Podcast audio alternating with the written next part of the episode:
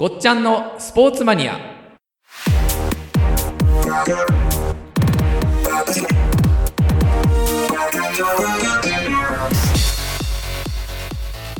ごっちゃんのスポーツマニア。今回はスポーツとお金についての話。前半では日本のスポーツ業界の中でのお金の流れについて話をしました。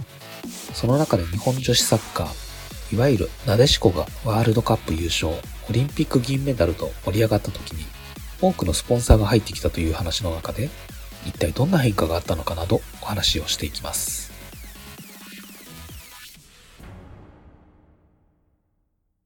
そうですね。だからまあ、うんお金の流れってすごくやっぱり大事ですよね。まあ、例えばそうですね。なでしこリーグなんかはもう本当にあの、えーまあ以前もちょっと話題に出ましたけど、えっと、ワールドカップ優勝、オリンピック銀メダル。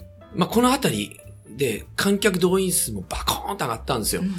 で、なので、この段階で結構、まあ今までアマチュアでやっていた方とかも、プロ契約に結びついたとかっていう方も結構いらっしゃって、でもスポンサーさんも、なでしこリーグにぐわーっとこう行ったんですよね。で、観客動員数も、確かですね、えっ、と、ワールドカップ優勝前の、でも5倍以上にはなってるんですね。で、レベル高いじゃないですか。もうなんせあの、沢誉さんはあの、サッカーの、まあ、頂点の賞であるバロンドールを取ってますよね。撮ってますね。で、あの時の男子の受賞者がメッシですから。男子メッシ、女子沢誉ですからね。すごいレベルなんですよ。えー、沢さんすごい。沢誉っていうもう世界ブランドですから。また狙ったかのようなこの誉れ。誉そう 名前大事ですよね。名前そう名前大事なのうんそう。だから、あの、沢誉れで、もう世界ブランドです。うんで、さ、だから沢さんはもう、あの、プロじゃないですか。ずっとプロで、うんその手前で、なでしこリーグでやってたチームメイト、ほとんどアマチュアですからね。そうですよね。ま丸山。あ、丸山。ああの、彼、あ、彼女も会社の社員でうん働きながら、えっ、と、夕方練習して、うんで、週末試合してっていう。ですよね。ええだから収入なんか、あの、なんか言ってますよね。会社から出る給料20万。え言ってますそれ以外は入ってうん、入ってこなかったっそうですよ。なので、タレントになってからの方が、もう数倍稼げてるって言ってね、うんよく言ってますけどね。そうですよね。はい。だって、試合でね、強くなればなるほど遠征費、はい。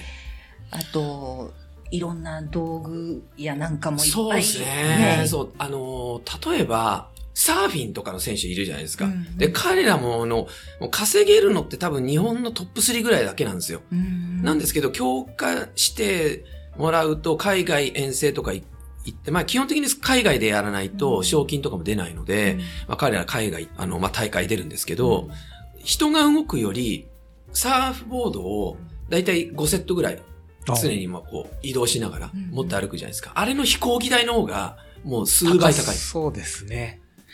もう、人はもうね、あの今飛行機安いのででねまあ往復でも10万程度で行けるんですけど、アメリカも。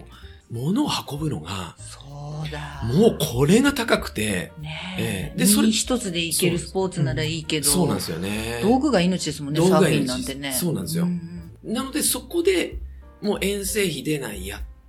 で、諦めちゃう選手も結構います。え能力あるのに？能力あるのに。え誰か助けて誰か助けてるじゃないですか。誰か助けてそうそう。だから、スポンサーさんが、あの、必要だっていうふうになるんですね。初めてそうですよねはい。逆に言うとそこで協会は動かないんですか？そこで、協会は、だからその強化指定のレベルによって、その助ける頻度が違うわけですよね。あ例えば強化指定 S とかって、まあフィギュアスケートだと羽生選手とかは S じゃないですか。そうすると、全活動費が出るんですよ。試合から練習場の確保から、えっ、と、その海外のあのコーチをつけた時のコーチの給料とか、はい。そういうのも全部こう、協会から出るんですよね。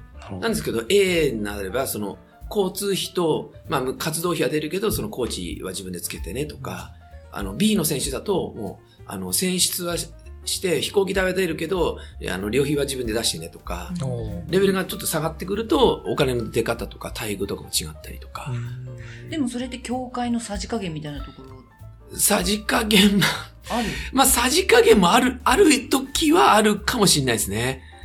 そうですよね。はいああ、そうか。なんかこの間卓球で、うんなんかの試合がなくなっちゃって、はいここでポイント取ろうと思ったのにっていうのあったじゃないですか。はいはいはい。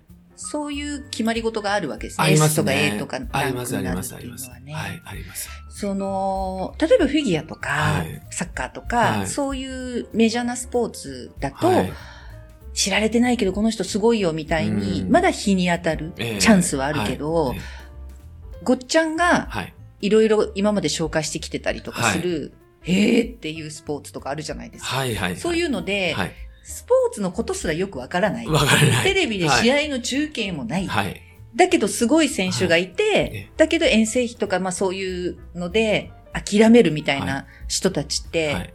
応援したくてもわかんないじゃないですか。うん、そうですね。はいはい。ちょっとこの番組ではいなんかやりましょうよ。そうですね。なんかそういう。まあそうですね。だから、すあの、もうおっしゃる通りで、もうそういうスポーツとか、そういう選手の何かのお役に立てれば、やっぱ最高ですよね。ですよね。ええ。そうですね。もう世界中のはいはい。ありとあらゆるスポーツのえ情勢から、そうですね。え、なんかいるんじゃないですか？そういう、ちょっとこいつどうかなって目つけてる選手とか。まあもう目、まあ目つけてるというかですね、まあそういうこう、まあ、ん。まあ日本は特にそうなので、あの本当に実力があっても、まあ例えば海外とのチームと契約の話がうん。まとまっても、そこに行き着く、まあ交通費がないとか、契約しに行くためうのん。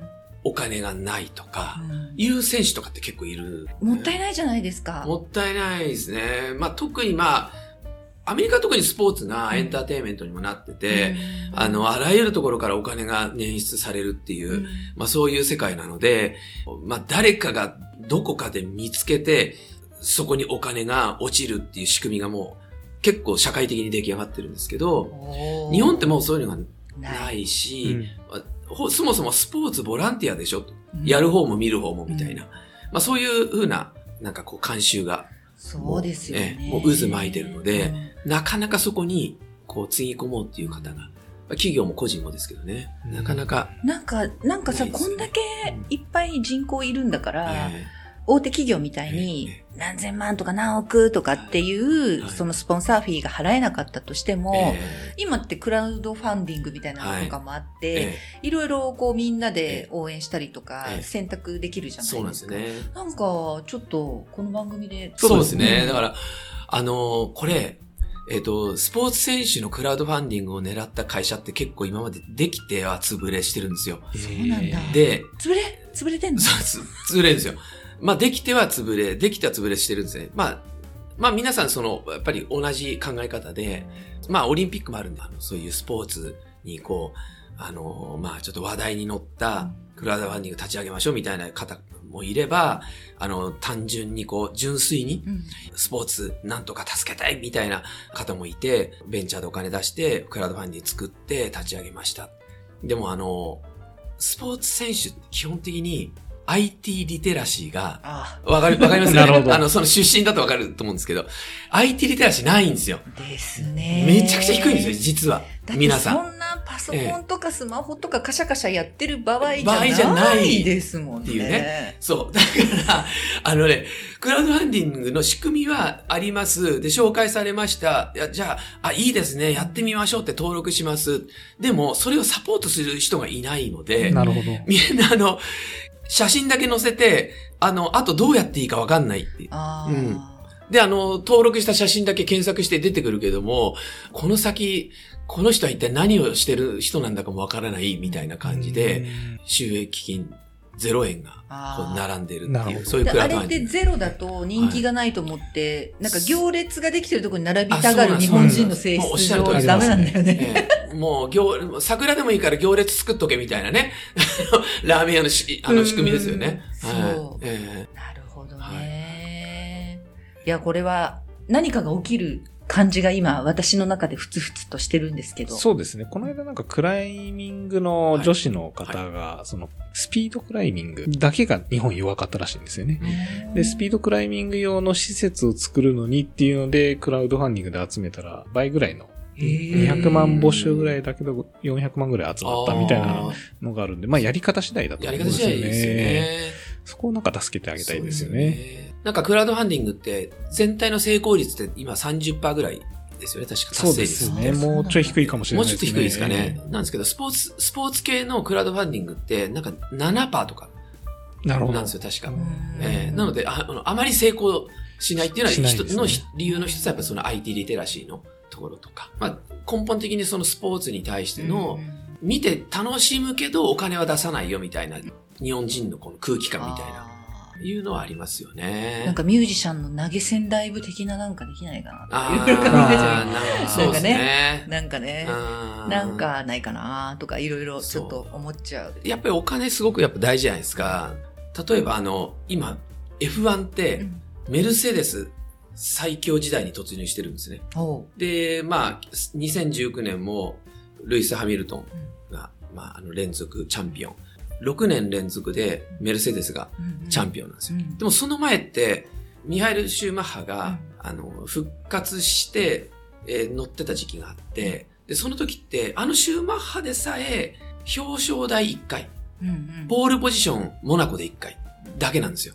メルセデスで。うんで、ミハイル・シューマッハって、まあ、F1 ドライバーの中でも、ものすごいやっぱ政治力ある方で、で、えーメルセデスが勝てない理由っていうのを、シューマッハなりに挙げて、まず予算がない。うん絶対的な予算が足りないっていうのを、メルセデスの本社に行って、ミハイル・シューマッハが交渉しに行ってるんですよ。ええーー、直で？直で。えー、すごい。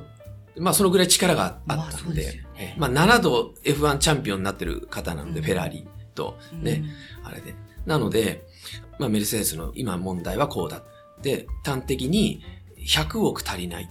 年間で。で、交渉したら、まあ、ミハル・シューマッハが言うもんなので、分かったと。うんじゃあ、あの、100億出すって言って、で、出した翌年からチャンピオンです。ええでも、まあ、その時はもうミハル・シューマッハ引退ししてますけど、まあでもね、先立つものが先立つものが大切。大切ですうんね。どんなにはい。そんなこう情熱とか、ええまあもちろん情熱でリカバーできる部分もあるとは思うけれども、えでも現実問題ね、はい。ただ起きてるだけでお腹もすくしね。はい。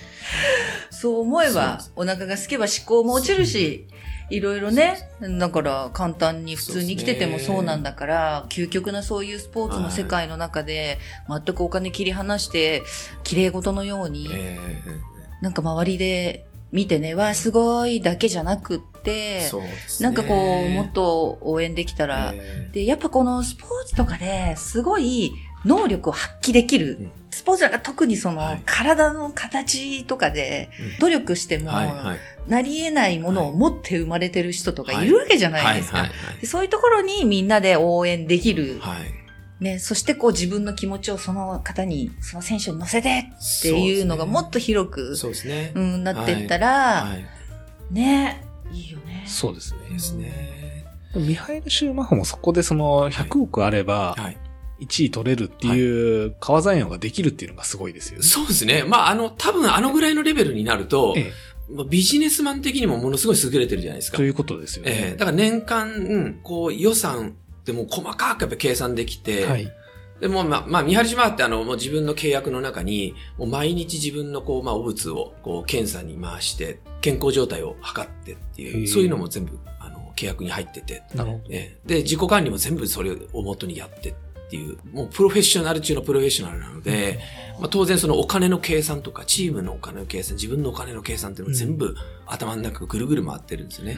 一流選手でありつつ、一流のマネジメントマネジメント、そうですね。のがはい。これ、なヨーロッパの方だとそういう文化っていうのがあるんですかね？文化はもうありますね。うんなんかお金に対してとかもそうですし、プロフェッショナルな心構えみたいなものについても、やっぱり小さい頃からやっぱそういうこう文化の中に生きてるっていうか。生きてるからはいじゃあやっぱ日本のそのスポーツ選手の教育とか、もう、はい。ちょっと考え、部活、そうですね。まあ部活は部活でいいじゃないですか。我々も 部活でこう育ってきた我々としては部活のこの良さみたいな。ええなんかこう部活の中で、例えば、その、この試合に行くのに、これだけボールを買うのに年間いくらかかるので、えって言って、なんかこう、ちゃんと生徒たちもわかるような教育をするとか。あ、。それはいいかもしれないですね。なんかほら、ええ。普通に学校に行けば、ええ。体育館があって、えボールとかはい。道具は全部揃ってえてえ、ただで使えるわけじゃないですか。はい、無料で。え。なんかそういう当たり前のことにどういうふうにお金が動いてるんだよっていうこととかを知るための教育まあそうですとか、ね。うんええなんかそういうのも加えていけば、いいかもしれないですね。いいかもしれないですよねはいなんかその、まあ、例えばヨーロッパのレーサーなんかは、その、もう子供の頃からやっぱカートとか乗るじゃないですか。やっぱそのカートが1台何十万で、えーとガソリン代がいくらかかってて、年間僕にいくらかかっているから、これは絶対恩返ししなきゃいけないみたいのが、やっぱりその子供の頃からそういうのが培われてるっていう。うん。ただ乗ってあの楽しいとかじゃなくて、うん。まあ楽しいはあるんですけど、楽しいプラス、まあそういうこの親がどれだけかけてきたんだと。うん。どれだけ時間を費やしてるのかとかっていうのを全部こう把握して育ってるから、やっぱりその恩返しみたいのがすごくやっぱり文化があって、やっぱ自分が大きくなって、うん。まあ、例えば有名になったりとか、活躍できるようになって、お金が入ってきたものの中から必ずこれだけは返そうみたいな。あ親に返そう、社会に返そうみたいのがもう植え付けられてるっていうお話は聞きますよね。ーなるほどえねえ。はい。なんか恩返しの姿勢みたいな。大事ですよはね。日本はあんまない？日本はもう、そうですね、もう、まあ、ないとは言えないんですけど、やっぱりそのお金に対して、ことお金に対してはすごくやっぱり、あの、タブーみたいなな文化があるじゃないですか。私初めてその部活ではい。同じ同系列のはい。学校ですけど、え年に一回えはい。予算があるんですよ。はい。はいで、各部えで、え我々はこれだけ頑張って全国大会にもこれだけ出場してるから、いくら欲しいっていうのを各部長が述べて。で、はいいくらある予算の中から何部いくら何部いくら何部いくらっていうので、はい戦いの場面があるんですよ、年に一回。あの、私もやりました、それ。ありますよね、ええ学校で。生徒がやるんですよ。はいはいやりました部。長が。やりましたね。うんあの、東京都優勝、関東優勝とかして、したのにもかかわらず、翌年の予算が卓球部より少なかった時は、もうなんかもう落胆でしたよね。え、なんで？みたいな。政治力ですか？大田区でも勝てない卓球部になんで予算が負けるんだみたいなね。ありましたけどね。うん。なんかそういいうことを、うん。あれなんかね、私立の高校で、そうそうそうそう。ちょっと独特な体育そうそう系のありますよね。学校だからい、だったのかもしれないけどえ、なんかね、そう普通に公立の中学校とかでもはい、そういうのやったらいいですよね。ふ新しいボールだとか。あ、そうそうそう。なんか普通にこう、ああ、新しいボール来たみたいな感じそうでやるんじゃなくてね。そう、だからん綺麗なボールが来たら、うんあの、もう感謝できる心とかがね、もう普通に芽生えるみたいなね。なんかそういうことをしていくと、いろんなことが、シューマッハ的な考えが。考えが。そうですね。うんだってスーポーツが得意な人って、すごい瞬間はい。なんとか能力、うんいろんな瞬時に関そうですね。そうですね。判断する能力が強いから、頭いいはずですよね。頭は、そうですね。あの、私たち。ええ、あの、よよく、よくあの、ほら、筋肉、ね、脳まで筋肉だみたいなねあの、よく言われますけど、はいまあ、脳には筋肉つかないので、あの、ええ、あの、理屈的にはそうなんですよ。で、松岡修造さんが、あの、3秒判断ルールで生きるっていうね。おー、はい。ええあれはやっぱりその経営者も、合ってても間違ってても、とにかく判断していくっていう。うんで、修正していくっていうことにやっぱ繋がってると思うんですよね。うんやっぱあれは正しいかなっていそうですねえ思いますよね。うん。なんかね、ちょっとこう、お金の話からだんだんと、教育教の育論の話話になってきちゃいましたけど。次の世代を育てるっていうのはすごい大事なことですからあ、もう大事ですね。うんはい。もうはいこの日本の未来の、そうですこのオね。リンピックイヤーにですね、そうですよね。ごっちゃんがね、変えてやるって。そうですね。もう、あの、はい。そういう感じですね。ですねはいええなので、いや、まだまだお金の話つきませんけれども、ね。今日はお金の話、教育の話ではい。まとまるという。まとまりましたか感じです。素晴らしい。でもね、教育が全てを生み出す源泉である。そうですね。うんはい。という素晴らしい、えーこうね、話に。話にまとまったのではないまとまったあまとまりましたかまた引き続き聞きに来ちゃいますよ、お金の話。わかりました。ははいい。よろしくお願いします。楽しかったです。はい。ありがとうございました。ありがとうございましたはい。ごっちゃんのスポーツマニアではお聞きいただいている皆さんとスポーツの未来を語るだけじゃなくって作っていけたらいいなと考えております。まだ無名だけど絶対才能あるこんな人がいるよとかこんなスポーツがあるって聞いたんだけど詳しく教えてなどスポーツマニアな質問や情報などお寄せいただければと思います。ぜひツイッターのフォローをお願いいたします。ごっちゃんのスポーツマニアで検索してください。この番組はピトパの提供でお送りしました。